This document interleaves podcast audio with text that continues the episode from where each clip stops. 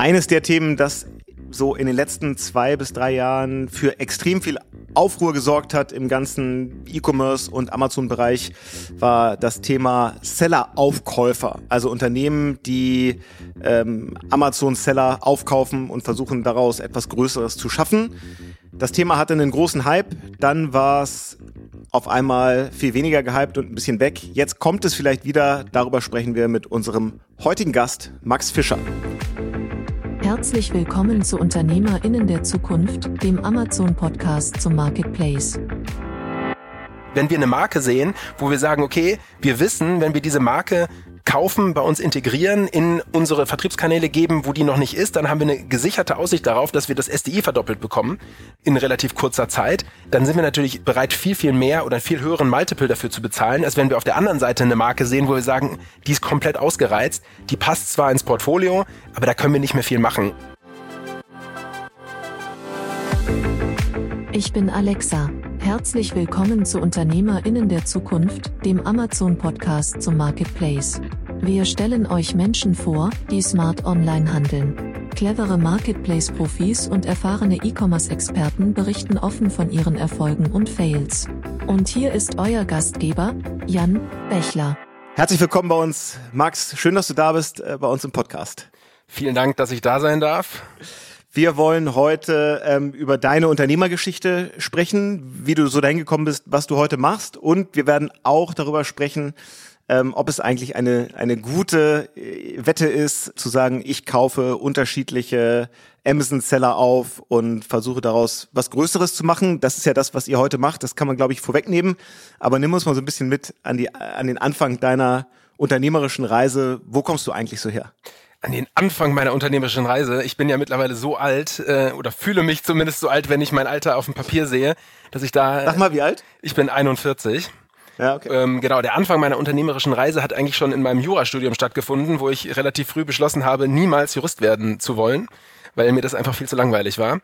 Und habe das dann aber noch fertig gebracht und habe dann aber schon im Studium mein erstes Start-up gegründet.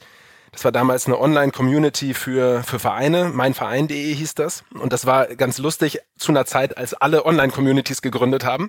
Also ich hüpfe eigentlich von einem Hype zum anderen. Das hat damals auch eigentlich ganz gut funktioniert. Also kannten auch viele Leute, so zur Hochzeit hatten wir über 50.000 Vereine, die das genutzt haben. Das ist so lange her, dass es zu der Zeit, als ich es gegründet habe, Facebook noch gar nicht gab in Deutschland. Und dann kam Facebook und dann wurde das alles ein bisschen zäh und wir haben aber trotzdem hinbekommen, es einigermaßen gut zu verkaufen. Es gibt's auch heute noch. An wen habt ihr es verkauft? Wir haben es an ein deutsches Softwareunternehmen verkauft, die Vereinsverwaltungssoftware machen und die im Endeffekt es dann migriert haben oder immer noch dabei sind, es zu migrieren. Ja, also praktisch ihre Software, die größte Vereinsverwaltungssoftware in Deutschland ist, eben mit dieser Community zusammenzubringen. Und da bin ich jetzt auch wieder ein bisschen stärker involviert und helfe mit. Aber es ist halt schön, dass es das nach so langer Zeit immer noch gibt. Und viele unserer damaligen Wettbewerber, Lokalisten und wie sie alle heißen, die sind dann von der Bildfläche verschwunden. Aber ich denke, meinverein.de wird es auch in der Zukunft noch geben. Genau, und nachdem das dann zumindest für mich persönlich zu Ende war, habe ich überlegt, okay, jetzt will ich nochmal verstehen, wie größere Unternehmen von innen funktionieren. Bin zu McKinsey gegangen, war ein paar Jahre bei McKinsey, wollte dann schon wieder raus und wieder selber was machen und hatte dann die Möglichkeit, ins Private Equity zu gehen. Hatte zu dem Zeitpunkt überhaupt keine Ahnung, was Private Equity ist und wie es funktioniert, aber habe gedacht, okay, ausprobieren können wir es ja mal und bin dann zu KKR gegangen. Das ist ein sehr, sehr großer amerikanischer PE-Fund, einer der 3 größten der Welt momentan, glaube ich, und bin da ins operative Team gegangen. Also man muss sich das so vorstellen, Private Equity kauft ja Unternehmen, versucht sie besser zu machen und sie wieder zu verkaufen. Und da gibt's immer ein Deal-Team, das sind diejenigen, die die Deals sourcen, die die strukturieren, die die verhandeln. Und dann gibt es das operative Team, das sind die Leute, die dann praktisch, bevor ein Unternehmen gekauft wird, sich das gemeinsam anschauen und eben aus einer operativen Brille anschauen und gucken, wo es Optimierungshebel gibt. Also wie kann man mehr Umsatz machen oder wo kann man Kosten rausnehmen. Und wenn dann die Akquisition getätigt wurde, dann geht das operative Team wirklich in die Unternehmen rein und setzt diese Hebel zusammen mit dem Management um.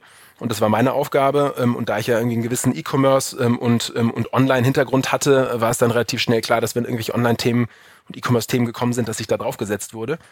Genau, und habe das dann einige Jahre gemacht, habe da auch meinen aktuellen Mitgründer Jens Köpke kennengelernt, der eben auch Teil dieses operativen KKR-Teams war und mit mir gemeinsam eben E-Commerce da verantwortet hat.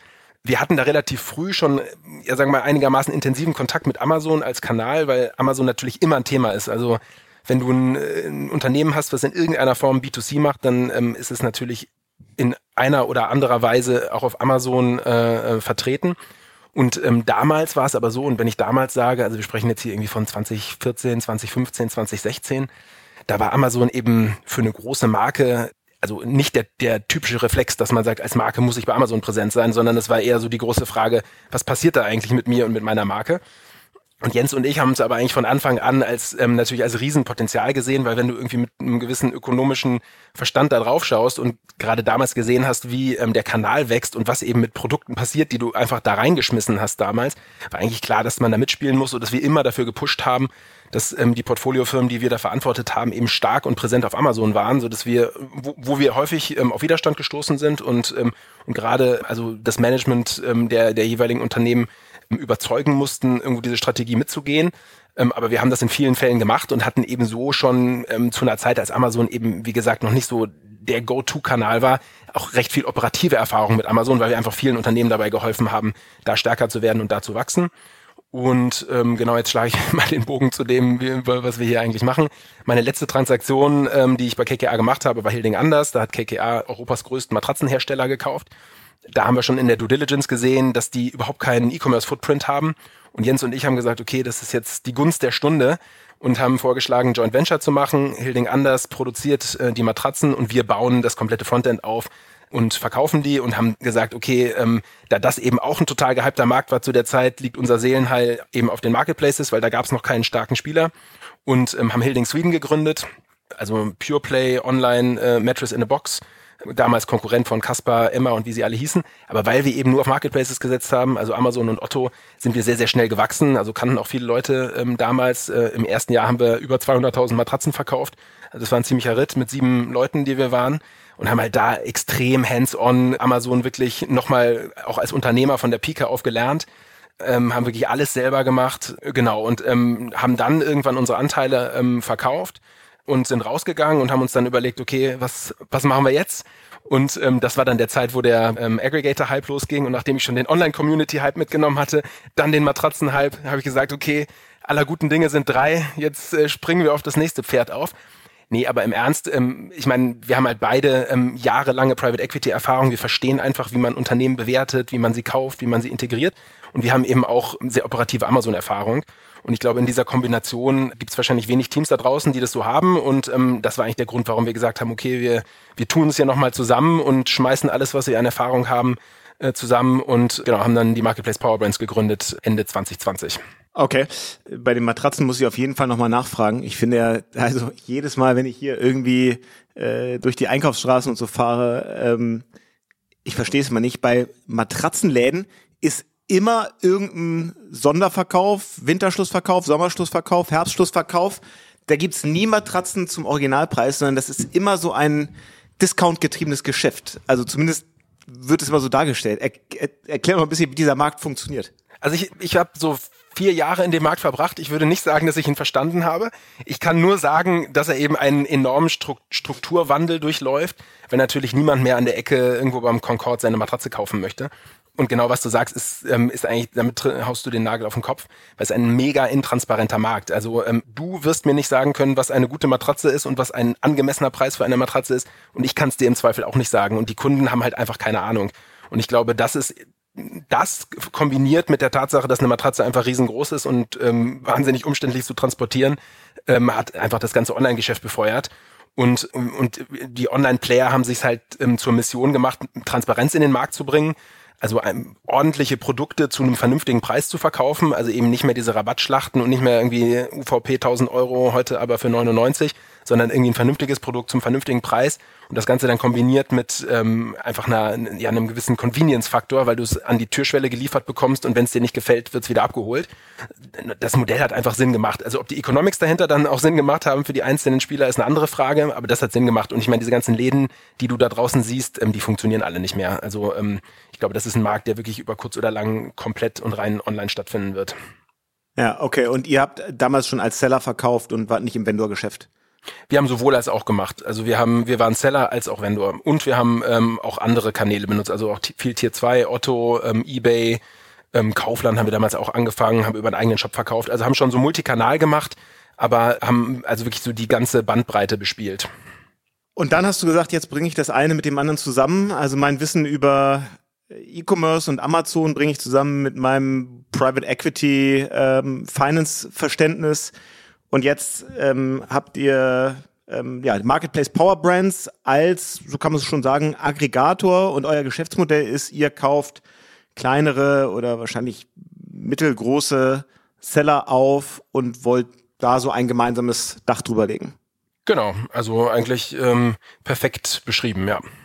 Ja, als dieser Hype so rund um Trasio, Seller X und wie sie alle so heißen, losging, das war jetzt ja so vor wahrscheinlich 2 Jahren ungefähr, kann man sagen, kann ich mich noch erinnern, da habe ich damals bei OMR so einen Gastbeitrag geschrieben und habe da irgendwie ausführlich dargestellt, warum ich nicht daran glaube, dass das so richtig gut funktioniert. Weil alles das, was ich da so gesehen hatte, war, dass diese ganzen Aggregatoren sich sehr heterogene Portfolios zusammenkaufen, also unterschiedlichste Seller aus den unterschiedlichsten Produktkategorien, die ziemlich wenig miteinander zu tun haben, sodass man da jetzt keine sinnvolle gemeinsame Marke drüberlegen kann, dass es eigentlich total wenig Effizienzen gibt, was den Einkauf angeht, vielleicht so ein bisschen was Advertising angeht, ein bisschen was so Finance und Operations angeht. Aber ich hatte immer das Gefühl, diese Deals sind vor allem gut für die Seller, die dann so auf Corona-KPIs zu extrem hohen Multiples verkauft haben. Ja. Aber ich habe damals, ich glaube immer noch, dass das zumindest in den meisten Fällen so ist, bezweifelt, dass das aus Sicht der Aggregatoren wirklich ein funktionierendes Geschäftsmodell ist. Erklär mal so, bevor wir dann in die einzelnen Zweige reingehen, warum glaubt ihr, dass das gut investiertes Geld und Zeit ist? Also, ich glaube, also das ist natürlich jetzt eine sehr komplexe Frage, ja, aber, und das steht, also vielleicht 2 ganz wesentliche Punkte. Der erste wesentliche Punkt ist, das Geschäftsmodell in der Theorie macht Sinn. Ja, das macht Sinn, wenn ich einen Seller zu einem angemessenen Multiple kaufen kann. Also genau wie du gesagt hast, wenn ich jetzt eine völlig überhitzte Marke, die in Corona ihren Peak erlebt hat und ab dann nur noch die Reise rückwärts kennt, zu einem 6er Multiple kaufe, dann wird das niemals ein gutes Investment sein. So, da profitiert der Seller, aber das ist für einen Aggregator, macht das keinen Sinn. So, aber, und deshalb ist es wichtig, dass man das Ganze natürlich aus der Warte sieht, dass man für diese Brands, die man da kauft, angemessene Kaufpreise zahlt. So, was ein angemessener Kaufpreis ist, darüber kann man auch, können wir wahrscheinlich eine Stunde lang reden. Das werde ich dich gleich noch fragen. Genau. So, das ist mal Nummer 1. Aber wenn man eine vernünftige Marke zu einem angemessenen Kaufpreis kauft, und damit meine ich, der Kaufpreis lässt auf der einen Seite für den Aggregator einen vernünftigen Business Case zu, und auf der anderen Seite lässt er für den Seller einen Exit zu, der ihm Spaß macht, weil sonst macht das natürlich alles keinen Sinn, dann ist das sinnvoll. Und das Zweite, und das ist für mich vielleicht sogar noch die wesentliche oder der wesentlichere Faktor bei der ganzen Geschichte, man braucht als Aggregator den operativen Unterbau, um diese Marke vernünftig integrieren zu können, um die Marke vernünftig managen zu können und auf lange Sicht eben auch vernünftig wachsen zu können. So, was passiert ist, als dieser ganze Hype losgegangen ist, da sind halt verschiedene Player losgerannt und es ist so viel Geld in diesen Markt gedrückt worden und vor allem auch so viel Eigenkapital, und die ganzen Eigenkapitalgeber, die wollten eben Wachstum sehen, und denen war es völlig egal, wo das Wachstum herkommt, die wollten einfach sehen, dass du nach 3 Monaten deinen Umsatz verdoppelt hast, und das hatte zur Konsequenz, dass einfach die Leute, die eben immer neues Eigenkapital einsammeln wollten, um immer weiter zu wachsen, auf Teufel komm raus kaufen mussten. Und zu der Zeit gab es aber noch gar nicht so viele Seller auf dem Markt, die überhaupt verkaufen wollten. So, das heißt, es gab halt einen relativ limitierten Pool an potenziellen Targets. Es gab unzählige Spieler, die unbedingt haben wollten, weil sie die für ihre Equity-Story brauchten. Und es gab nicht genug Zeit, um das Ganze irgendwie, um einen operativen Unterbau darunter zu setzen, der es den Aggregatoren überhaupt möglich macht, das, was sie da irgendwie an Marken kaufen, vernünftig zu integrieren und vernünftig weiterzutreiben. Und das Ganze dann gepaart mit so einem, ja, vielleicht, ich weiß gar nicht, ob das eine Arroganz ist, aber vielleicht mit der naiven Sicht, dass so eine Amazon-Brand im Endeffekt so ein statisches Gebilde ist, was man kauft und dann irgendwo ins Regal stellt und dann funktioniert sie weiter. Und da kommt dann vielleicht wieder so ein bisschen unsere etwas rationalere Sicht auf dieses Geschäftsmodell zum Tragen, weil wir haben halt selber jahrelang Amazon als Amazon-Unternehmer betrieben und wir wissen eben, dass das total fragile Gebilde sind und dass man eben nicht so eine Brand einfach mal über den Zaun schmeißt und dann wird die sich schon vernünftig entwickeln, sondern wir wissen, was es für eine Arbeit ist, die vom Seller da über Jahre drin steckt.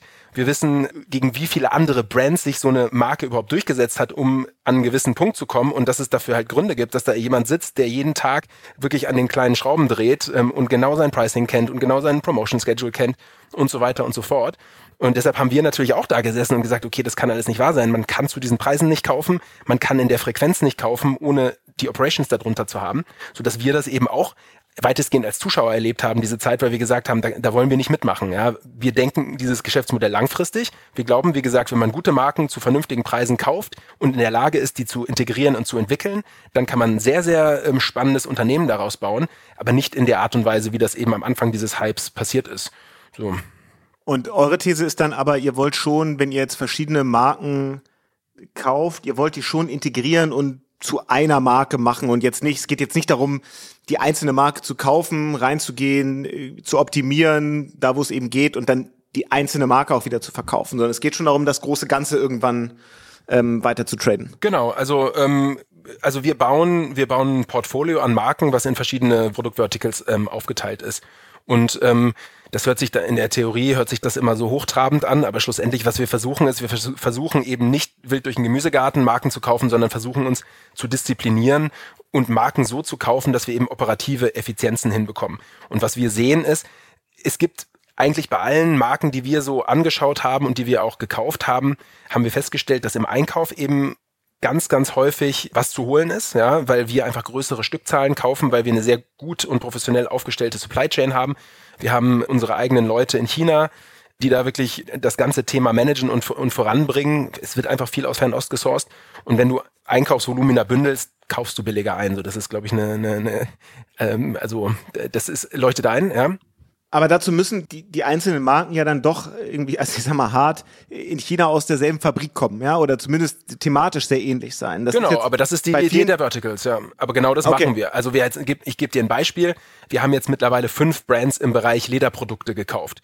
So, wir haben im Bereich Lederprodukte jetzt über die Zeit haben wir 3 Supplier, mit denen wir zusammenarbeiten, zwischen denen wir unsere Einkaufsvolumina aufteilen, die alle nach gleichen Qualitätsstandards produzieren, die alle unser komplettes Portfolio produzieren können. Und wenn wir jetzt zu diesen Marken, die wir schon haben, eine weitere dazu akquirieren, dann nehmen wir das Volumen und verteilen das auf unsere bestehenden Produzenten. Und es ist klar, dass die natürlich dadurch, dass die einfach mit uns viel Geschäft machen, uns andere Preise geben können als dir, der du eben kleine Mengen einkaufst. Und das ist kein Hexenwerk, sondern das ist wirklich ein ganz simpler Hebel, den man ziehen kann, aber der funktioniert eben nur, wenn man sich diszipliniert und wirklich nicht quer durch den Gemüsegarten kauft, sondern eben in diesen Produktverticals arbeitet. Das nächste Thema, und das schließt sich daran an, ist das ganze Thema Transport.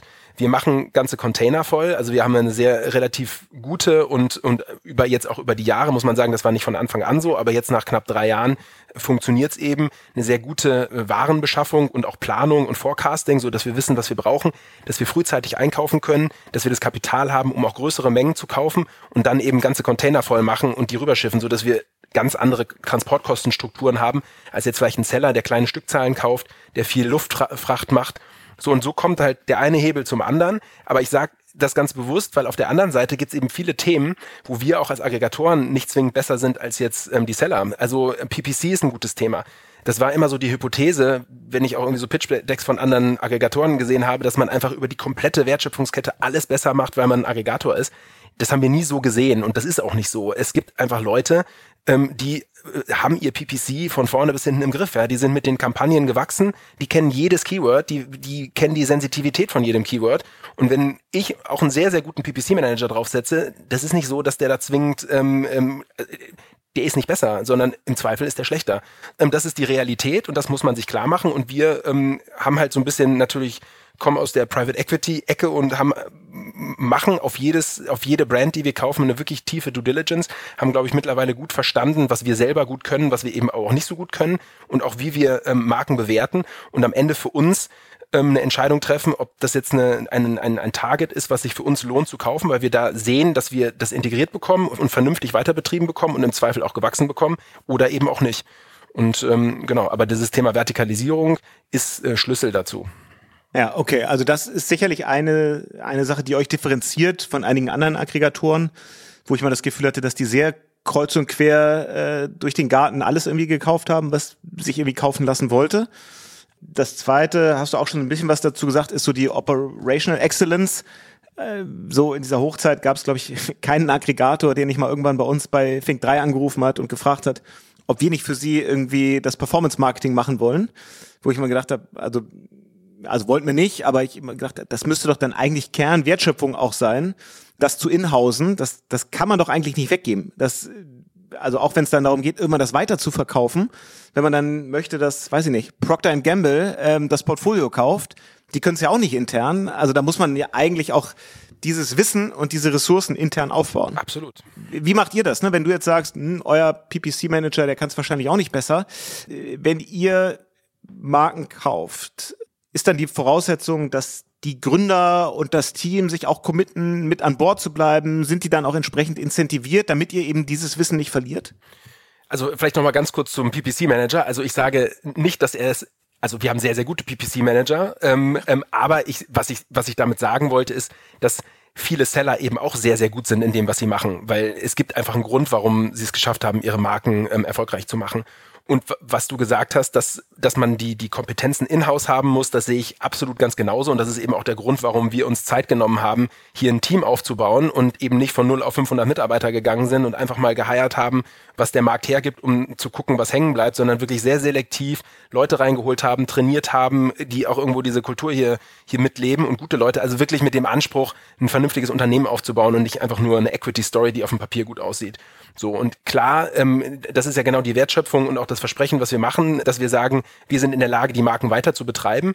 Und um deine Frage zu beantworten, nein, also unser Anspruch ist es schon, dem Seller seine Marke und alles, was dazugehört, abzukaufen und ihm dann die Möglichkeit zu geben, einen sehr, sehr schnellen Exit zu machen. Also wir reden hier von einem Monat. So, das heißt aber nicht, dass es nicht auch andere Möglichkeiten und Wege gibt, weil, und das ist dann vielleicht wieder der Vorteil, dass wir relativ klein sind, also wir sehen uns eher als eine Boutique jetzt, als irgendwie ein Großkonzern. Und dass es immer Möglichkeiten gibt, irgendwie flexible Lösungen zu schaffen. Also wir haben 2 Seller, denen wir ihre Marken abgekauft haben, die sind danach hier ins Team gekommen und haben sind jetzt Mitarbeiter von Marketplace Power Brands. Einer arbeitet in der Supply Chain, der andere ist ein Brand Manager, weil die gesagt haben, sie haben sich irgendwie gut mit uns verstanden, sie mögen das Unternehmen, sie wollen dabei bleiben. Haben jetzt so direkt mit ihrer Marke nichts mehr zu tun im täglichen Doing, aber sind irgendwo der Industrie treu geblieben. Aber prinzipiell ist unser Geschäftsmodell und unser Anspruch, dass wir dir die Marke abkaufen, die Marke integrieren. Das ist ein Integrationsprozess, der dauert maximal einen Monat, wo du als Verkäufer auch jetzt nicht irgendwie von morgens bis abends involviert bist, sondern erreichbar sein musst, wenn es Probleme gibt. Aber wir in der Lage sind, hier völlig autark diese Marke weiterzuführen. Mhm. Ab wann wird eine Marke für euch denn interessant, dass ihr sagt, die könntet ihr euch vorstellen, bei euch ins Portfolio zu nehmen? Also thematische Ausrichtung, es muss in eins der Verticals passen, ist klar. Was ist sonst noch wichtig? Umsatzgröße, Kanäle, Länder... Worauf achtet ihr? Ja, also da haben wir ein relativ schematisches Vorgehen. Genau, also ganz oben steht natürlich erstmal der strategische Fit. Also wenn jetzt eine Marke strategisch überhaupt nicht reinpasst oder dann gibt's so harte Ausschlusskriterien, wo wir sagen, das ist für uns einfach nicht interessant. Also wir mögen kein Heavy Bulky. Ich glaube, da haben wir mit den Matratzen lang genug mit zu tun gehabt. Das muss ich mir jetzt nicht nochmal ans Bein binden. Also wenn, das ist erstmal so ein ganz grober Filter. Aber selbst wenn eine Marke nicht in eins unserer bestehenden Verticals passt, wir sagen, das ist so eine spannende Marke und dieses Vertical finden wir interessant, also, und die Marke kann praktisch ein Anker für ein neues Vertical werden, dann ziehen wir das auch in Erwägung, ja. Also, wir sind da nicht so statisch. Genau, aber als erstes hast du mal den ganz groben Filter oben, dass wir sagen, okay, gibt's wirklich jetzt harte Ausschlusskriterien? Offensichtliches Black Hat, Heavy Bulky, mega saisonales Produkt, also so das, wo man einfach sagt, das, da hat man keine Lust drauf. Dann gibt's die zweite Ebene, dass wir uns natürlich dann die Marke im Detail anschauen und einfach für uns selber bewerten, ob die Marke die Qualität hat, die unseren Ansprüchen genügt. Und Qualität ist gar nicht jetzt zwingend wertend gemeint, sondern eher, dass wir anhand der ganzen KPIs, die wir bekommen, Performance-Zahlen, Portfolio, Supply Chain, also wirklich uns die Marke tief anschauen und für uns bewerten, können wir diese Marke vernünftig integrieren und im, sagen wir mal, Worst Case stabil halten und im Best Case besser machen in irgendeiner Form. So, und wenn diese Bewertung abgeschlossen ist, dann ist es eben schlussendlich eine Frage des Preises.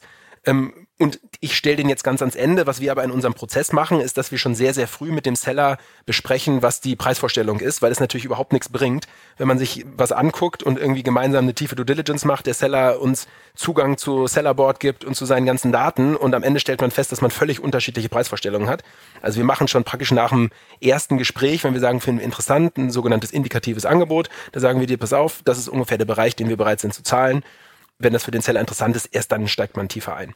Genau, und dann ist es, wie gesagt, am Ende eine Gesamtschau. Also es muss für uns strategisch passen, es darf keine Ausschlusskriterien geben. Wir müssen, wenn wir die Performance angeschaut haben, für uns eine gefestigte Meinung dazu entwickeln, dass wir die Marke vernünftig integriert bekommen und idealerweise auch Wachstumspotenziale sehen. Und die können überall auf der Wertschöpfungskette sein. Also es kann sein, dass wir sagen, hier in der Supply Chain können wir richtig was machen. Es kann sein, dass wir sagen, hey, bei dieser Marke sehen wir irgendwie Vertriebskanäle, die wir schon offen haben, wo wir glauben, dass es richtig gut funktionieren wird. Also es ist wirklich markenindividuell. Und am Ende ist es ein Thema der Verhandlung. Genau, und das ist Größe. Am Anfang waren wir da ein bisschen indifferenter. Mittlerweile sagen wir, es gibt einfach eine Größe, unter der es keinen Sinn macht. Also so 200.000 Euro SDI ist eigentlich mal so eine Grenze, unter der es eigentlich nur in Ausnahmefällen interessant ist. Also wenn es jetzt zum Beispiel super in Vertical passt und wir sagen, das ist eine ganz, ganz einfache Integration. Und dann gibt es natürlich auch eine Grenze nach oben. Also das ist ein bisschen schwierig zu sagen, aber so über 1,5 Millionen Euro SDI ist dann auch nicht mehr, wird es dann zu groß, weil dann, was wir gesehen haben, werden es dann Marken, die in der Integration dann eben doch nicht mehr so einfach sind. Genau. Erklär mal für die, die es nicht kennen, SDI. Genau, SDI ist Seller Discretionary Earnings. Das ist eigentlich jeder, der Sellerboard benutzt, der kennt das KPI eigentlich. Das ist schlussendlich das EBITDA, also die Amazon-Definition für EBITDA oder Profitabilität, also der Gewinn, den die Marke erwirtschaftet. Ja, jetzt ist jede Marke natürlich so ein bisschen unterschiedlich zu bewerten, aber wenn man mal so eine Daumenregel geben sollte, was ist ein Preis, den ihr als Aggregator zahlen könnt, um dann auch am Ende für euch einen guten Deal zu machen? Also ich würde dir wirklich, und das sage ich nicht nur so, das meine ich auch, ich würde dir gerne da eine Zahl nennen, aber das kann ich nicht, ja, weil es ich habe vorhin schon Multiple 6 gehört. Ja, das ist natürlich das Minimum, ja, 6, das ist nein, aufs Ergebnis, ne? Ja. Oder? Nein, also es ist immer, der Kaufpreis ist immer Multiple mal SDI. So, und auch da wieder, und das ist einfach so, es ist eine total individuelle Betrachtung, weil wenn wir eine Marke sehen, wo wir sagen, okay, wir wissen, wenn wir diese Marke kaufen, bei uns integrieren, in unsere Vertriebskanäle geben, wo die noch nicht ist, dann haben wir eine gesicherte Aussicht darauf, dass wir das SDI verdoppelt bekommen in relativ kurzer Zeit. Dann sind wir natürlich bereit, viel, viel mehr oder einen viel höheren Multiple dafür zu bezahlen, als wenn wir auf der anderen Seite eine Marke sehen, wo wir sagen, die ist komplett ausgereizt, die passt zwar ins Portfolio, aber da können wir nicht mehr viel machen. Und deshalb, ohne mich jetzt auf irgendwas festzunageln, ist das Spektrum, was wir bereit sind zu zahlen, irgendwo zwischen einmal SDI für irgendwas, was wirklich im Endeffekt totgeritten ist, wir aber sagen, wir sehen da einen strategischen Nutzen drin, bis hin zu 4, 4,5, 5 vielleicht, wenn wir irgendwas sehen, wo wir sagen, das ist so gut und für uns mit den Kompetenzen, die wir hier im Team haben, so gut weiterzuentwickeln, dass es für uns einfach ein lohnender Case ist und ganz, ganz viel dazwischen. Wie viele Mitarbeiter braucht man denn, um jetzt im Moment 15 Marken und perspektivisch ja wahrscheinlich noch mehr gut betreuen zu können? Also wie viele Mitarbeiter man braucht, ist das eine, wie viele Mitarbeiter wir haben, ist das andere. Und wir sind momentan 40 und wir haben natürlich mehr Mitarbeiter, als man braucht, um die Marken zu entwickeln, die wir momentan haben. Natürlich vor dem Hintergrund, dass wir ein wachsendes Unternehmen sind. Also und wir haben immer gesagt, es funktioniert nicht, erst die Marken zu akquirieren und dann dagegen die Leute anzustellen, sondern man muss die Leute haben, die Leute müssen wissen, was sie machen und dann kann man dagegen Marken akquirieren, einfach um die Gewähr zu haben, dass das Geschäft stabil läuft und dass man diese Integration hinbekommt. Und euren Dealflow, also die Menge der Marken, die ihr euch dann anguckt oder mit denen ihr ins Gespräch kommt, ist das eher inbound, dass ihr angesprochen werdet? Ist das outbound im Sinne von ihr seid viel irgendwie auf so den entsprechenden Veranstaltungen unterwegs oder was ja auch noch eine Möglichkeit ist, da sehr, sehr analytisch ranzugehen, sehr datengetrieben zu gucken, was sind denn Seller, die relevante Umsätze in relevanten Kategorien machen und die dann proaktiv anzusprechen? Genau, also alles 3, ja, natürlich in unterschiedlichen und einen hast du noch vergessen, das sind Broker. Also wir haben, als wir gestartet sind, haben wir gedacht, das funktioniert nur über Outbound. Wir haben irgendwie natürlich einen großen Datensatz und glauben, jede Marke irgendwie zumindest mal in unserer großen Datenbank zu kennen, die es da draußen gibt und die da draußen rumläuft, mit gewissen Schätzungen, wie groß die ist, wie die sich entwickelt hat und so weiter. Und wir haben gedacht, man muss losgehen und muss die alle ansprechen und muss sagen, hey, wir sind Marketplace Power Brands und wir finden euch interessant, habt ihr nicht Lust, von uns gekauft zu werden? bei dem Ganzen haben wir natürlich so ein bisschen außer Acht gelassen, dass es noch ungefähr 100 andere Aggregatoren gibt, die mit der gleichen Datenbank gearbeitet haben und eine ähnliche Geschichte erzählt haben, sodass der Seller, wenn er morgens seinen Computer angemacht hat, erstmal 42 E-Mails von Aggregatoren bekommen hat. So, also das funktioniert nicht und das macht keinen Sinn und das macht auch keinen Spaß, sodass wir dann irgendwann gesagt haben, also so dieser Shotgun-Approach, einfach mal drauf losschießen, das ist nicht zielführend. Was wir machen ist, dass wir gezielt auf Marken zugehen, die wir spannend finden, die wir beobachten, mit denen wir auch langfristig im Gespräch sind, weil es natürlich so ist, wenn ich dich jetzt anrufe und sage, hey Jan, willst du mir deine Marke verkaufen, das aber gerade nicht in deine Lebensplanung passt oder du dich damit noch gar nicht auseinandergesetzt hast, ist ja nicht so, als würde ich dich fragen, willst du mir mal eben dein Auto verkaufen, ja, sondern das ist eine Lebensentscheidung und das wissen wir auch und deshalb versuchen wir mit den Marken, die irgendwie zu uns passen, die wir gut finden, einfach im Gespräch zu bleiben, sodass, wenn sie dann irgendwann mal verkaufen wollen, dass sie dann zumindest an uns denken. Ja? Also wir haben nicht den Anspruch, dass wir glauben, die kommen dann nur zu uns, aber zumindest, dass sie es uns wissen lassen. Das ist jetzt mal der Topf, wo wir sagen, das ist wirklich strategisch wichtige Marken für uns, die in unsere Verticals passen, die uns wirklich weiterbringen. So, dann arbeiten wir natürlich mit jedem Broker zusammen, den es da draußen gibt. Und da gibt es viele. Ich glaube, es gibt wahrscheinlich sogar mehr Broker, als es Aggregatoren gibt, sodass wir immer wissen, also die Marken, die auf dem Markt sind, die kennen wir alle, die gucken wir uns alle an, das wissen wir. Und das Dritte, das ist natürlich inbound, da kommt viel rein, weil die Seller ja schlau sind und die haben ja mittlerweile auch verstanden, es gibt irgendwie eine ganze Reihe an Aggregatoren da draußen und wenn sie verkaufen wollen und eben nicht einem Broker eine Fee bezahlen wollen, dann sprechen sie die Aggregatoren doch mal direkt an und genau, und da kommt einfach viel rein, weil natürlich überall diese Listen kursieren, welche Aggregatoren es da gibt. Genau, und also wenn man diese drei Kanäle zusammennimmt, die strategischen Targets, mit denen wir einfach im Gespräch sind, die wir finden, so, die haben wir, dann haben wir die Broker-Deals, die regelmäßig reinkommen und wir haben die Inbound-Deals und das ist an Dealflow mehr, als wir eigentlich bewerkstelligen können, weil einfach sehr, sehr viel auf dem Markt ist. Und wenn ihr dann eine Firma gekauft habt und tatsächlich tief reingeht, um zu optimieren, so aus eurer Erfahrung, was sind so die größten Wachstumshebel? Ist das dann eher so, dass es bisher vielleicht operativ noch nicht so richtig exzellent war, dass man sagt, da können wir beim Sourcing oder irgendwie Operations was besser machen? Oder ist es eher nochmal zu aggressiver zu sagen, wir gehen jetzt in weitere Länder, auf weitere Kanäle, um da nochmal zu wachsen? Ja, es ist wieder eine Kombination aus ganz vielen verschiedenen Punkten und natürlich auch sehr markenabhängig. Wir gucken uns alle Hebel an, aber ich glaube, wir haben schon immer, bevor wir eine Marke kaufen, eine relativ gute Idee davon, was jetzt bei der konkreten Marke auch die Hebel sind, auf die wir uns konzentrieren. Wir haben eigentlich immer, das ist so ein bisschen vielleicht auch unsere DNA, für uns ist Profitabilität immer wichtiger als Umsatz. Also so das Thema Umsatz pushen um jeden Preis, das gibt's bei uns nicht, sondern wir wollen immer nur dann mehr Umsatz machen, wenn der unterm Strich auch mehr Profitabilität bringt, sodass das immer unser Kernfokus ist. Vielleicht so ein bisschen unsere Private Equity-Denke. Und genau, und dann ist es wirklich total abhängig. Also was wir gebaut haben, ist eine Infrastruktur, die es uns ermöglicht, jede Marke, die wir akquirieren, sofort in diverse Kanäle zu bringen, in der die Marken vorher in der Regel nicht waren. Sei es jetzt Shopify über eigene Shops, sei es Otto, Zalando, was auch immer. Also das ist halt das komplette Spektrum. Aber da muss man sich eben auch klar machen, das sieht auf einem Pitch-Deck immer super aus, wenn man sagt, pass auf, lieber Investor, also ich nehme dann die Marken und die werden ja momentan nur bei Amazon Deutschland verkauft und dann sind die bei mir integriert und auf einmal werden die auf über 20 Kanäle verkauft. Das ist ja klar, das muss ja explodieren.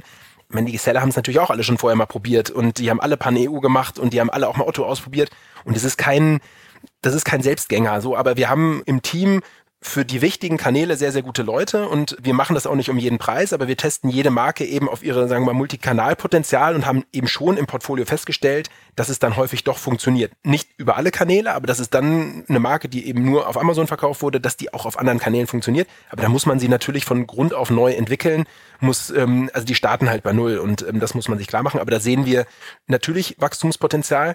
Aber was wir in den letzten 2 Jahren primär gesehen haben, war wirklich auf der operativen Seite. Also das, was ich vorhin schon gesagt habe, im Sourcing, im Transport, das sind einfach die Hebel, das ist unser totaler Home-Turf und die funktionieren auch in der Regel immer. Und alles, was jetzt auf Wachstumsebene ist, also neue Kanäle, PPC, anderen Content und so weiter, das kann man alles machen und da haben wir sicherlich auch schon Erfolge gesehen. Aber das ist, finden wir häufig komplexer, weil das die Themen sind, wo wir das Gefühl haben, dass die Seller eben in der Regel schon sehr gut sind. Also da übernimmt man eben schon ganz gut optimierte Assets. Was sollte denn aus deiner Erfahrung ein Seller, der jetzt drüber nachdenkt, seine Firma zu verkaufen, was sollte der so an Hausaufgaben machen, wenn er mit euch oder Marktbegleitern von euch spricht, um für sich am Ende auch so den besten Preis rauszuholen und nichts liegen zu lassen? Also ich glaube, der sollte Ja, verschiedene Sachen. Also zum einen, und das sind jetzt so die Hygienefaktoren, der sollte natürlich irgendwie seine Daten im Griff haben und sollte vernünftige Zahlen haben, weil es ist immer schwierig, wenn dann irgendwann im Prozess rauskommt, dass die Daten nicht stimmen oder das, so, das ist alles nicht komplex und am Ende arbeiten fast alle Aggregatoren mit Sellerboard. Das heißt, wenn jetzt ein Seller schon mal vorab, wenn er es noch nicht nutzt, sich bei Sellerboard anschließt und wirklich da einen sauberen Datensatz hat mit vernünftigen Einkaufspreisen für seine Produkte, dann ist er schon mal relativ weit vorne, so jetzt mal als Hygienefaktoren. Jetzt mein Ratschlag für einen Seller, wenn es darum geht, wie kann ich irgendwie einen bestmöglichen Deal machen, ist zum einen, dass die Seller sich fragen sollten, was ihnen wichtig ist. Also ist es ihnen wichtig, möglichst schnell rauszukommen? Ist es ihnen wichtig, einen möglichst guten Preis zu bekommen? Ist es ihnen wichtig, irgendwie ihre Marke weiter wachsen zu sehen? Oder ist es ihnen egal?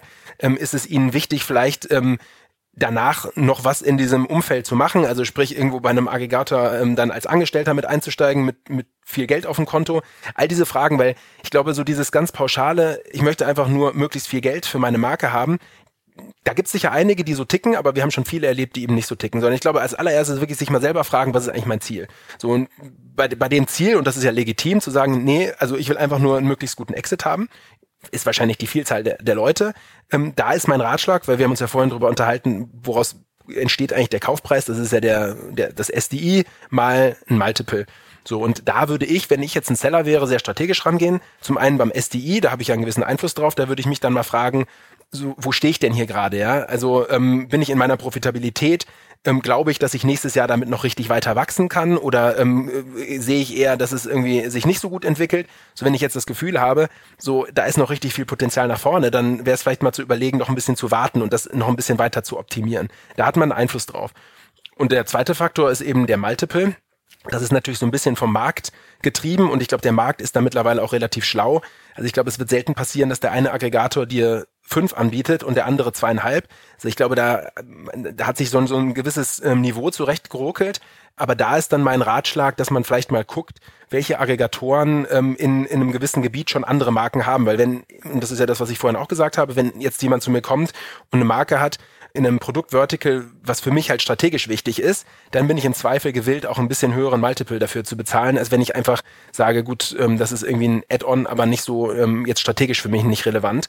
Das wäre, glaube ich, da mein Ratschlag, dass man sich als Verkäufer so ein bisschen damit auseinandersetzt und guckt, okay, was machen die eigentlich, was haben die eigentlich schon und um so irgendwie da strategisch ranzugehen. Aber dann ist mein Ratschlag auch, ich meine, am Ende ist das schon, also wenn man sich jetzt als Seller auf einen Aggregator einlässt, und sagt, ich verkaufe dem das, was ich irgendwie die letzten 5 Jahre aufgebaut habe, dann ist es ja schon also für eine gewisse Zeit ein ziemlich enges Zusammenarbeiten, was mit viel Vertrauen zu tun hat. Und da glaube ich, lohnt es sich schon für die Seller, sich die Aggregatoren genau anzugucken und sich wirklich zu überlegen, mit wem man arbeiten möchte. Man kann ja irgendwie lesen und die Website angucken, weil da gibt es einfach Unterschiede. Und das sage ich gar nicht wertend, sondern das sage ich ganz neutral. Aber es gibt einfach sehr große Seller, da ist es vielleicht alles ein bisschen anonymer. Dann gibt es kleinere, da ist vielleicht irgendwie das alles ein bisschen persönlicher und so und diverse Nuancen dazwischen. Und ja, und ich glaube, wenn man diese 3 Punkte beherzigt, also dass man sagt, okay, wo stehe ich eigentlich? Und kann ich das, was ich da mache, noch gut weiterentwickeln oder bin ich da schon am Ende der Fahnenstange? Punkt 1. Punkt 2, welcher Aggregator ist hat vielleicht ein strategisches Interesse an meiner Brand, weil er schon andere Brands da hat? Nummer 2 und Nummer 3, wenn ich so einen nicht finde, wer ist mir eigentlich sympathisch? Mit wem habe ich Lust zusammenzuarbeiten? So, und ich glaube, wenn man diese 3 Punkte beherzigt, dann gibt es viele Aggregatoren da draußen, mit denen man sicher nichts falsch macht. Wie lange dauert bei euch denn so eine Due Diligence von ihr sprecht das erste Mal mit einem Händler bis ihr sitzt beim Notar? Also beim Notar sitzen wir in der Regel nicht, weil wir in der Regel die Assets kaufen von den Sellern. Okay. Aber der Prozess von unserer Seite kann kürzer als ein Monat sein. Ja, das ist immer extrem davon abhängig, wie gut der Seller vorbereitet ist. Also ich habe es gerade gesagt, ganz wichtig sind gut aufbereitete Daten. So, wenn jetzt ein Seller ankommt und schon einen vernünftigen Datensatz hat, ein Sellerboard und das irgendwie alles vernünftig aufbereitet ist, dann geht's natürlich viel schneller, weil wir uns viel schneller ein Bild machen können. Wie schnell stellt der Seller uns die Informationen zur Verfügung? Wie schnell also damit will ich das jetzt nicht alles auf den Seller abschieben, aber in der reinen Lehre können wir eine Due Diligence vom wirklich ersten Kontakt über indikatives Angebot, über ein NDA bis hin zu einer tiefen Due Diligence und einem Vertrag, der dem Seller vorliegt, können wir das Ganze in einem Monat machen. Okay. Ist das dann häufig für die Verkäufer so wirklich so life-changing Moments?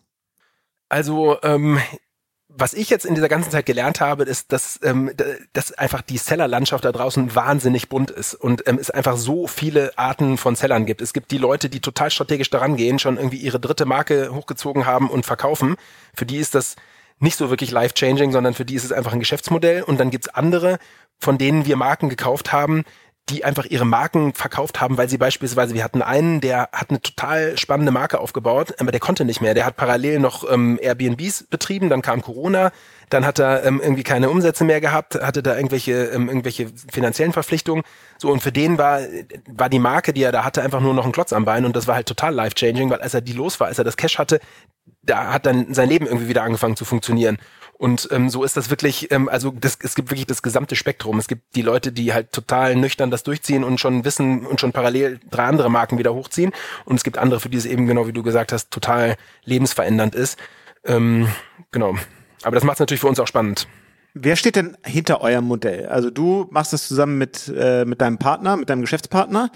Ja. Aber das ist ja nun schon kapitalintensives Geschäft, wenn ihr da Dutzende Unternehmen perspektivisch kauft oder Marken kauft, alle irgendwie im Zweifel Millionenbeträge. Also wo kommt das Geld eigentlich her? Genau, also wir, es sind Jens und ich als 2 Gründer, und wir haben natürlich eine ganze Reihe Investoren im Hintergrund. Das sind verschiedene größere sogenannte Family Offices. Family Offices sind die Investmentgesellschaften von vermögenden Familien. Und auch das ist vielleicht so ein bisschen was uns von manch anderem Aggregator da draußen unterscheidet. Wir haben uns bewusst eben nicht auf anonymes Kapital gestützt, sondern wir haben Investoren im Hintergrund, die alle irgendwie spannende Unternehmerfamilien sind und wissen, was es heißt, ein Unternehmen aufzubauen, ein Unternehmen zu führen und so weiter. Also das heißt, wir haben hier so ein bisschen so eine Unternehmer-DNA, sowohl jetzt auf Gründerseite bei Jens und mir, als eben auch im Investorenkreis, und kultivieren das auch so ein bisschen, in Anführungszeichen. Genau, also das ist eigentlich die Struktur. Also wir haben verschiedene potente Familien, Unternehmerfamilien, die hier Eigenkapital reingegeben haben und geben, damit wir unsere Akquisitionen machen können. Und irgendwann wollen ja ihr Geld dann mit einem ordentlichen Multiple wiederbekommen. Wie ist so eure Exit-Story für euch? Also wie glaubst du, wer könnte das am Ende mal, dieses gesamte Portfolio an Marken mal kaufen, und warum? Also das ist, auch die Frage kriege ich ständig gestellt, und ständig muss ich den Leuten Antworten geben, die aber total unbefriedigend sind, weil ich weiß es selber nicht, ja. Was ich weiß, ist, was wir hier machen, ist, wir bauen ein Unternehmen. Ja, und wenn ich sage, wir bauen ein Unternehmen, dann heißt es, wir bauen hier was auf, was Substanz hat, was operativ funktioniert und was nachhaltig profitabel ist. Weil wenn ich ein nachhaltig profitables Unternehmen habe, was einfach genug Geld produziert, um hier die Mitarbeiter zu bezahlen und um weiter Akquisitionen machen zu können, dann ist das erstmal unkaputtbar. Dann bin ich nicht darauf angewiesen, das irgendwie in einem Jahr oder 2 oder 3 zu verkaufen, sondern dann habe ich hier was, dann habe ich hier... So, und das ist mir wichtig, weil ich glaube, es gibt schon einige, die an das Modell rangegangen sind und nie wirklich den Anspruch hatten, ein Unternehmen aufzubauen, sondern eigentlich eine Equity-Story aufzubauen, die dann in 1-2 Jahren verkauft werden muss, weil das Ganze eben sonst aus sich heraus nicht überlebensfähig ist. So, und das ist bei uns anders. Marketplace Power Brands ist ein Unternehmen, das funktioniert aus sich heraus, das generiert Cashflows und das braucht keinen Exit, um nicht irgendwann unterzugehen. So, natürlich machen wir das hier nicht sind wir keine Charity-Veranstaltung, sondern wir wollen natürlich irgendwann auch Geld verdienen, unsere Investoren wollen Geld verdienen. Und da gibt's verschiedene Wege. Also es gibt sicherlich strategische Investoren, für die sowas, was wir hier bauen, mal interessant sein kann, weil die dadurch E-Commerce-Kompetenz in ihr Unternehmen bekommen, weil sie spannende Marken bekommen, weil sie E-Commerce-Profite in ihre P&L bekommen. Das kann interessant sein. Es kann sicherlich sein, dass es irgendwann mal so groß wird, dass auch andere Fantasien möglich sind. Private Equity ist sicherlich auch ab einem gewissen Zeitpunkt relevant, dass Private Equity-Spieler sich Aggregatoren wie uns angucken und sagen, das ist ein interessanter Wachstumscase. Also da gibt's verschiedene Möglichkeiten. Aber wie gesagt, also unser Fokus momentan ist echt darauf, hier ein gutes Unternehmen zu bauen, was funktioniert, was profitabel ist. Und im zweiten Schritt, und das habe ich auch in meiner Private Equity Zeit gelernt, wenn ein Unternehmen gesund ist, ein gesundes Geschäftsmodell hat und funktioniert, dann wird's auch irgendwann dafür ein Exit-Szenario geben. Und und so gucken wir da drauf. Okay. Wie siehst du denn so die Entwicklung des gesamten Markts, in dem ihr da unterwegs war, der eine Zeit lang wahnsinnig überhitzt war und der aus meiner Wahrnehmung total abgekühlt ist? Also ich glaube auch so die ganzen Bewertungen von Trasio, Seller X und Co. sind ja dann doch ordentlich zusammengeschrumpft. Hast du das Gefühl, das war jetzt auch so ein Konjunkturthema und jetzt ist irgendwie Geld wieder teuer geworden und für die war es dann jetzt auch schwierig, weiter Geld zu bekommen gerade und damit weiter Wachstum zu produzieren? Wie wird das bei denen enden oder weitergehen? Wie guckst du auf euren Markt so ein bisschen größer jetzt außerhalb eures Kosmos? Also ja, was du sagst, das stimmt natürlich alles. Also ich glaube, das hat damit angefangen, dass einfach ein unfassbarer Hype stattgefunden hat. Haben wir uns ja vorhin schon drüber unterhalten. Also ich glaube, das, was passiert ist, so 2020, 2021 in dieser Industrie, das war ungesehen. Also ich glaube, es gab bisher kein Start-up-Segment, wo in so kurzer Zeit so viel Geld reingepumpt wurde und wohlgemerkt sowohl von Eigenkapitalinvestoren als auch von Fremdkapitalinvestoren. Das war, also es war wirklich ungesehen. So, und das war eine Zeit, in der das, was da passiert ist, total ungesund war, weil das war einfach klar und du hast es ja auch in deinem Beitrag damals gesagt und siehst dich darin bestätigt, aber ich habe es auch gesagt, obwohl ich ja irgendwie auf Unternehmerseite sitze, ich habe immer gesagt, das ist nicht gesund, das ist nicht nachhaltig und das kann auch nicht funktionieren, weil eine mittelmäßige Amazon-Brand, und das soll nicht despektierlich gemeint sein, aber für 6-7 Mal SDI kaufen, da ist kein Business Case dahinter, das macht einfach ökonomisch keinen Sinn. So, und in der Zeit sind die Bewertungen hochgeschossen, da ist halt einfach wahnsinnig viel Luftgeld produziert worden und das hat aber für uns, und wenn ich das jetzt irgendwie auf uns reflektiere, hatte für uns die Konsequenz, dass wir in der Zeit einfach unser Geschäft nicht aufbauen konnten, weil wir einfach gesagt haben, für diese Multiples kaufen wir nicht. Das macht keinen Sinn für uns. Aber wenn ein Seller die Möglichkeit hat, für 5-6 Mal zu verkaufen, dann wird er nicht zu uns kommen und sagen, naja, weil du irgendwie jetzt nicht kaufen willst, gebe ich es dir günstiger. So, das heißt, ich schaue da so drauf, dass ich sage, für mich ist das eine Korrektur in dem Markt, die überfällig war und die sein musste, damit diese Industrie, die aber per se eine totale Daseinsberechtigung hat, überhaupt funktionieren kann. So, das ist jetzt mal mein ganz persönlicher Blick auf die Dinge. Also das, was damals da abgegangen ist, das war einfach völlig krank. Und es sind auch Investoren da reingegangen, also die ganzen VCs, die rein investiert haben. Für Roll-Up ist kein VC-Thema, ja, das ist kein VC-Case. Und ich kenne auch viele VCs, mit denen ich drüber gesprochen habe, die genau das gesagt haben. Die haben gesagt, das ist nicht unser Thema und ich verstehe auch nicht, warum andere VCs wie die Lemminge da reinspringen. Und schlussendlich muss man sagen, haben sich eben diese ganzen Unkenrufe da dann doch bestätigt. Jetzt ist natürlich die Messe noch nicht gelesen und diese ganze Industrie ist keine 5 Jahre alt. Also das muss man eben auch sehen. Also das ist halt ein totale Achterbahnfahrt. Aber wie gesagt, und daran also halte ich mich und möchte auch immer gemessen werden, wenn man es richtig macht, ist es ein gutes Geschäftsmodell, was funktioniert, aber es müssen halt die Rahmenparameter stimmen und ich glaube, wir sind jetzt auf einem guten Wege, dass die wieder stimmen und das ermöglicht eben Spielern wie uns, und es gibt ja auch andere, die es irgendwie, sagen wir mal, kaufmännisch angegangen sind und die sehr gut funktionieren, einfach ein gutes Geschäft aufzubauen, und deshalb bin ich froh um diese Korrektur, weil in dieser Überhitzung hätte es einfach nicht funktioniert, für uns zumindest nicht. Alles klar, Max. Ich bin mir sicher, nach dem Ritt durch das Thema, der eine Hörer, die andere Hörerin, die da eine gut funktionierende Marke hat, könnte ich mir vorstellen, meldet sich jetzt mal bei euch. Sehr gerne. Und wir finden es ja auch, und das ist auch so ein Thema, ich meine, wir tauschen uns auch einfach gerne aus, ja, also selbst wenn Leute sagen, hey, für mich ist das jetzt noch nicht spannend zu verkaufen, aber erklärt mir doch mal, wie das überhaupt funktioniert, oder ist denn meine Marke überhaupt was für einen Aggregator in Frage käme, so, die sollen sich bei uns melden, ja, wir haben Lust auf Gespräche und wir haben Lust, uns auszutauschen und irgendwie zu verstehen, und wie gesagt, wir haben viele, mit denen wir einfach in einem total regelmäßigen Kontakt sind, die sagen, hey, ich habe überhaupt kein Interesse jetzt zu verkaufen, aber vielleicht mal irgendwann. So, das ist für uns auch interessant, ja. Wir sind einfach Teil und sehen uns irgendwo auch als Teil dieser Community, und genau, also wenn da jetzt Seller draußen sind, die sagen, nee, meine Marke bekommt ihr noch nicht, aber ich find's trotzdem mal interessant, mich mit denen auszutauschen, freuen wir uns, wenn die auf uns zukommen. Alles klar. Wir sind wirklich super gespannt, wie ihr euch da entwickelt, wie sich aber auch dieser ganze Markt entwickelt. Ich glaube, das ist für ganz viele, die diesen Podcast regelmäßig hören, die alle auf irgendeine Art und Weise auf dem Marketplace aktiv sind, total relevant und interessant, was da so passiert. Könnt mir gut vorstellen, dass wir dazu mal ein Update zu gegebener Zeit machen. Gerne. Vielleicht noch, erlaubt mir noch einen Schlusskommentar, und das ist, glaube ich, das, was auch für die Seller wichtig ist, ja, weil wenn man sich, und viele Seller können sich vielleicht gar nicht an die Zeit zurückerinnern, aber ich habe ja gesagt, ich bin ja schon so alt, ich kenne ja die guten alten Zeiten, ich meine, es gab Zeiten, da war eine FBA-Brand nicht verkaufbar, also da war für dich, wenn du irgendwie eine FBA-Brand hattest und die hat gut funktioniert und du hattest keine Lust mehr drauf, dann hattest du 2 Möglichkeiten, entweder du machst es trotzdem weiter oder du machst zu, aber es gab kein kein realistisches Exit-Szenario, sodass diese ganze Aggregatorenindustrie, ob die jetzt 2, 3, 4, 5 oder 10 Mal SDI zahlen am Ende, aber dass es das überhaupt gibt, ist für die Seller einfach eine signifikante Verbesserung zum Status quo vor 5 Jahren. Und ich glaube, so muss man das als Seller sehen. Man muss das einfach als immer im Kopf haben, als Möglichkeit, wenn man mal keine Lust mehr hat, gibt's genug da draußen, die sich das zumindest mal anschauen und anhören, und irgendeiner wird wahrscheinlich, wenn der Preis am Ende stimmt, die Marke schon kaufen, und vor 5 Jahren war das einfach schlicht nicht möglich, und ich glaube, insofern, wenn man auch als Seller so da drauf schaut auf diese Industrie, dann kann man ja irgendwie das irgendwie ganz gelassen beobachten, was da so passiert, und einfach, wenn die Zeit dann kommt, als Möglichkeit sehen. Ja, absolut.